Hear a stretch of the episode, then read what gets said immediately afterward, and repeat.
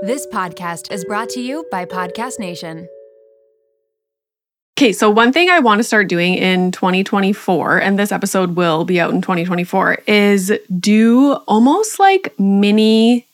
I was talking to Sean, and he was saying how he listens to these sports podcasts that mm-hmm. will do like emergency episodes. If something crazy happens in the sports world, right. It's like emergency, and they, they can put out like a five-minute, ten-minute, twenty-minute little episode about whatever topic.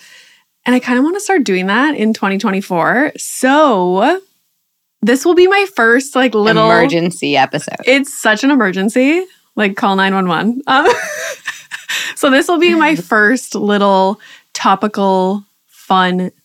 It's like a episode, like a Timbit, you know, like a little audio I love a bit. Timbit. So we are talking about Taylor and Travis because like when they started to publicly, you know, kind mm-hmm. of be in a relationship, mm-hmm. everyone was going nuts and I was like, I don't understand it. And then I was watching content and I'm like, oh my God, I am obsessed with this couple. I've never been one to care about celebrity relationships. You know, if there's a couple that's been together forever and it's like, oh, breaking news, they're getting a divorce. Like I don't, I'm unaffected by it. It's That's me. Yeah. yeah. For some reason, with this relationship, I was like, oh my God. And then Sarah, the Birds Papaya, messaged me and she was like, it's because it's like our version of a romance novel. And I'm like, oh my God, you nailed it. Yes. But there's got to be more to it. And so you messaged me, this was a long time ago, and you were like, oh, we should chat about the Taylor-Travis phenomenon and why all of us are so invested in it. So I made a couple notes because I was thinking today, like, why are we so into it? And then I wanted to get your thoughts about it too. Okay, so for the record, you messaged me that we oh, had. I did? And I have to say that because otherwise, anybody who remotely knows me will say, this story's not true. Okay. Tanya would never okay, so volunteer herself. And the only reason why I make that edit is I don't even know. Still, actually fully, I kind of had to Google it when you first told me about Taylor and Travis. I'm really bad. Even when it came to Taylor and Travis. But then, similar to you, once you nudged me, I was like, Taylor has a beau? And it was amazing in me, I never care, that I kind of started to care and Google and be like, oh, who is this Travis? And I got really pulled into the story of like his bracelet, the bracelet with the phone number. And all of a sudden, that was what I was reading. So I'm going to answer it two ways. First, I'm going to answer it in the authentic, I'm a Swiftie. You know, self-disclosure. So part of it might be that a lot of us just love Taylor Swift. Yeah. And we have to probably talk about why do we all love Taylor Swift. I love Taylor Swift because her music is good. She's talented. She writes stories. I'm, I have a love affair with t- storytelling. Her lyrics. And her lyrics are always stories. So I get pulled in to story. My daughter loves her. There's a point. This isn't just my, you know, love. How old's your daughter? My daughter is eight. This isn't just my love letter to, you know, Taylor Swift. Like, minorly, we're coming to see you in December in Vancouver, obviously, F Y I. Obviously, she listens. You're going to listen. So we'd love to come backstage. But what I really think it is, is that she reaches, you know, here I just said my daughter loves her. She's eight. Yeah. I love her. I'm doesn't matter. Not eight. Yeah. She reaches various ages. Why? I think the main thing about Taylor Swift that almost makes her an enigma is that she is so relatable. We can all kind of imagine being her friend. We can see ourselves in her. We can. She's like the girl next door. There's something about her and how she presents herself to the world that makes her very approachable. As human beings, we talk about this, and this is where I get to be the psychologist on this. We are all hardwired to connect. We love connection. We love connection in imagination. We don't need to love connection like only in authentic reality. Actually, some of us prefer connection, imaginative connection. Mm. And Taylor Swift sort of allows us that because we can imagine it's accessible to us to imagine being connected to her. So her joy becomes our joy. That's the fairy tale aspect. Her finding love becomes this close and relatable idea to us finding love or finding that kind of fairy tale love story. We are also vulnerable to that kind of story at certain times. So during the pandemic, everybody, I think everybody, became obsessed with Bridgerton. Mm. What was that? What we were was going that? through I hell. It. We were going through hell. We were all disconnected. We were all isolated in our homes. We were all feeling actually an extreme form of being detached from other people. And we got pulled in to love stories with intensity, you know, passion, because we needed it. We were craving it. Our world is very divisive right now too. Mm. And so again, here is, we all get to connect, unite over Taylor Swift and Travis in social media comments. The comments are, join. there's a joining of people. There's a joining in joy. There's a joining in romance. There's a joining in, did you hear this? Yes. Instead of all the other comments you're seeing and the hate and the divisiveness that's going on. So I think there's another contextual layer to what she's offering our world. She's offering us what at our core we all want. We don't want to be in this world of division, most of us. We want to feel connected. We want to feel hope. We want to feel meaning. We want to feel passion. She kind of brings us all of that. Shout out to Claritin for supporting this episode of The Mom Room and providing me with samples. You know how a lot of people can't leave the house without a water bottle? It's like their emotional support water bottle. I am the exact same way with facial tissues. And that is because I have such bad allergies, specifically in my sinuses, to the point where I know I'm going to have to blow my nose multiple times in a day, and I cannot be out in public without my emotional support facial tissues. Luckily, for those of us who live with the symptoms of allergies, we can live Claritin Clear with Claritin D. Designed for serious allergy sufferers, Claritin D has two powerful ingredients in just one pill that relieve your allergy symptoms and decongest your nose so that you can breathe better. This double-action combination of prescription-strength allergy medicine and the best decongestant available relieves sneezing, a runny nose, itchy and watery eyes, an itchy nose and throat, and sinus congestion and pressure with ease. Now I know if I have a big event, maybe I'm going to a concert, going out for dinner, I don't want to be blowing my nose every two seconds. It's very unbecoming. And so I will take Claritin D and enjoy my evening. Ready to live life as if you don't have allergies? It's time to live Claritin Clear. Fast and powerful relief is just a quick trip away. Find Claritin D at the pharmacy counter or ask for Claritin D at your local pharmacy. You don't even need a prescription. Go to Claritin dot com right now for a discount so you can live Claritin Clear. Use as directed. This episode is brought to you by Little Spoon. If you're like me, then the bane of your existence is thinking about what to feed your children, prepping food, going to the grocery store, all of the above. Who has the time? We are all so busy, and it's important to incorporate things into our life that keep our life as simple and convenient as possible. Little Spoon is one way to do just that. They deliver fresh, healthy meals and snacks straight to your door that your kid will love at every eating stage they are in. The baby blends are fresh, organic baby food from single ingredients to multi-textured purees to take the stress out of starting solids.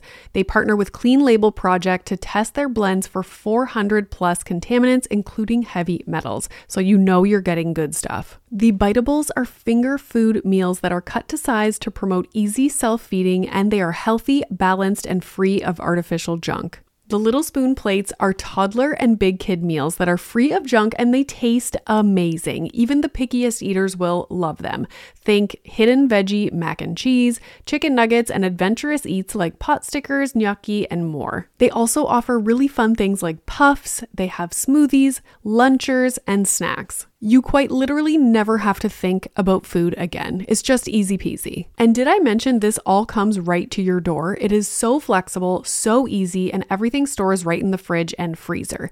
The price is right, the quality is unmatched. You are going to love it, and your kids are going to love it. It is just a huge win for your family. Simplify your kids' mealtime with thirty percent off your first order. Go to littlespoon.com slash momroom and enter our code momroom at checkout to get thirty percent off your first Little Spoon order. It's funny because if I see a TikTok, like, do you remember when he was waiting for her backstage at her show and she like ran up to him and gave him a big hug? Like, there's nobody that looks at that and has one thing negative to say. And it's like you were saying, like, we're all looking at it almost like we all agree that like this is amazing. And we all know what that feels like. And yeah. brings us comfort. And it bring, that's what I said, we share in her joy. So we we hear often, misery loves company. It's really important to not feel alone in our feelings. When we're sad, there's a reason we have that saying. It's it's not a nice saying, but what it really means is we need to feel not alone in our feelings, mm-hmm. right? We'll talk about that when we talk about kids and, and parenting. And so that's also true for positive emotions. We feel joy in her joy. That makes that joy that much more powerful. You know, it, it, it ignites us from within. And I also feel like a huge part of it is how this all started with the bracelet and him wanting to meet her backstage. And because you're almost like, he's such a likable person. Yes. He's not very private. Like most of her relationships, especially the last one, has been very private. And we didn't know anything about it. People speculate, you know. He is just like an open book. He's very likable. And the fact that he was vulnerable to just come out publicly and say, I wanted to meet her and I made her a bracelet and I went to her show. And he is declaring that he is interested in her in a romantic way. And initially, he basically just got shut down. And we're like, oh, like, you know, he tried. We could all feel his it, heartbreak It was too. so cute. Yeah. And it was like, a lot of men, especially in the public eye, would never be like, basically, I have a crush on this person. Let everybody know, but she turned me down. You know what I mean? And well, so we're kind of like rooting for him and like, oh my God, it, it ended up working for him. And, you know, like. Well, he was vulnerable. And so we're yes. also connecting to that authentic vulnerability and to, you know, the heroism and bravery that goes into putting yourself in whatever way. You know, me sitting in front of you with my mom room socks. Like, yeah. The authentic vulnerability that goes into putting yourself out there. And there's also something, there's another piece, there's also something to both of them having, you know, their separate platforms, podiums. We also root for it because it's nice when they're in different, they're succeeding in their different worlds. Mm-hmm. And so we don't feel they're going to threaten each other. Like both their lights can shine. And we we like that. We like stories that we can predict and tell. And we like stories that we can predict, tell, feel part of, that aren't going to hurt us. Mm. So, you know, Donald Winnicott, a famous psychoanalyst, says, it's a joy to be hidden, but a disaster not to be found. When we get to relate and feel part of this story and even feel like we could be one of Taylor's girlfriends talking to her about Travis, the best part about it is we're never going to get rejected by her because we don't actually know her. Yeah. And so we get to really feel part of it and feel the joy and feel the, oh my God, and the heartbreak and the hope and the planning. And yet we're actually not part of it. It's like the best kind of relationship in a metaphoric way. Mm-hmm. And that's a, the other reason we all love that. It's the same reason some of us love reality T V. It's a way to get or feel connected with actually not needing to be truly invested. Do you think that they will get married and have kids? Yeah. I know. So do I. Because they're also, you know, I think what you also brought up, a real, maybe the one other reason we are all obsessed with it is because it feels real, is because her other relationships were private and she has always been private. And so there's something about seeing this public. There's something about seeing, so clearly I watch this, there's something about seeing her relate to his mother where, you know, they're smiling and you're like, oh, the mother likes her, right? So we're filling in the gaps. We may all be fantasizing and that's fine. It feels fun. It brings us joy. And there's a part of us that feel really invested in this story and in her future. Yeah. And I hope for her that she finds meaning in this relationship and that it is what we all want for her and for him. Travis at the concert with her dad. Like I think I didn't so, I think I don't know that one. Oh my God, I'll send you TikTok after. Okay. So he had a week off of football and he went to like overseas where she was performing and was in like the private little booth there with her dad the whole concert, just like singing. And like her dad is an Eagles fan, I think. And he had on like a Chiefs lanyard. And they were just like the best of buds. And he's super supportive. He's not trying to be private about anything. And one thing that I was thinking about, and this is just because I've just recently started paying attention to her lyrics mm.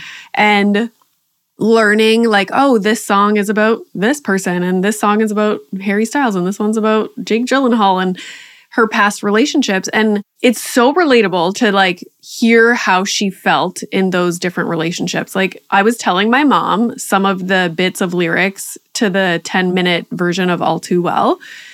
And I'm like, Mom, it's about Jake Gyllenhaal and her relationship with him. And I'm telling her some of the lyrics and like I could cry because I'm like, oh my God, like just so relatable, you know, being younger, having an older boyfriend and that's the part I was feeling all these and all feelings. Ages. We've been there. Yes. Either we've been there or we know we'll be there. So my daughter, the eight-year-old, loves to sing. She takes singing lessons and she's on her maybe third concert performance. She wants to be Taylor Swift. She sits in her room, you know, writing the lyrics to her own songs. And in her m- most recent holiday concert, she sang Never Grow Up. Mm. Do you know that one? Mm-hmm. There wasn't a dry eye in the room from the ages of you know, ten to the grandmas, because we all connected to that. The teenagers connected to that, right? You drop me off at the movie and I kind of am embarrassed, but, you know, don't let go of me and don't get let go of this connection. We know as, you know, parent-child relationship, we can tell that story as a parent. We can tell that story as a child. We can tell that story as a teen, the magic and importance and meaning of that relationship. She writes about things we've all felt. Mm. And she has a way of putting them to words in simplicity so that they're so accessible to the youngest of audiences and also with complexity. So they go over the head of some of the young audiences on purpose sometimes. And then she adds, you know, a little bit of profanity, which I love. It just allows more access and relatability in a way. And so I think that is one of the main reasons we're now obsessed with her relationship. But it's because so many people were obsessed with her. She's the American sweetheart. Mm-hmm. But because she's so relatable to so many people. And for sure, there's a hundred things we could talk about about how she may not be, but I think in many, many ways she is. Yeah. So yeah, the lyrics. And then obviously she's had difficult relationships in the past and like gone through hard things. And then you see her with Travis and I'm just like, oh my God. Like we want that for her. Yeah, exactly. And just like a funny anecdote before we end this. I was watching the Eras tour with Milo. He's very into it. And the part of the man where she says, I could be like Leo in Saint-Tropez. He's like, who's Leo? Like, just out of nowhere. Like, I didn't even know he was paying attention to the lyrics, right? He's like, who's Leo? I'm like, Leo, it's Leonardo DiCaprio. He's an actor. Why is she saying his name? Is she going to say it again? And I'm like, mm, I think she just says it once in the song. Like, he's obsessed with that part all of a sudden. And he, like, walks around the house like, be Leo. In Saint-Tropez. We all have best. Parts we attach to. Yeah. Who's Leo? For the adults, she's our Elsa. Yeah. And yeah. For the kids, she's literally their Elsa. And she's, for everybody, there's something. Okay, well, this was lovely. I love this for my first little like random nugget of an episode. And look at you on a pop culture Lori episode. Krebs. You always tell me like, I Lori know nothing. Krebs is going to die. Can be like, you talked about that? You know nothing. Yeah. There's no way you were successful. Look at you. You are a pop culture. And it's kind of nice because you give like a psychological spin on to. The pop culture. I can't do it any other way. Oh, gosh. Okay, this was lovely. Thank you. You're welcome. Are you looking for a podcast that'll make you laugh? You came to the wrong place. That's not us. That's not us. Well, it is. We are a husband and wife who chat about raw, real relationship topics. Yeah, like sex. Like money. Like marriage and kids. But we're not afraid to talk about how your newborn baby probably isn't as cute as you think it is. If you're in need of entertainment while you're driving to work, because that sucks, we can join you in the suckage, kind of like being in your ear. Not physically. So if you want to laugh, come check us out. Come check us out. Brought to you by the Laughing Couple Podcast.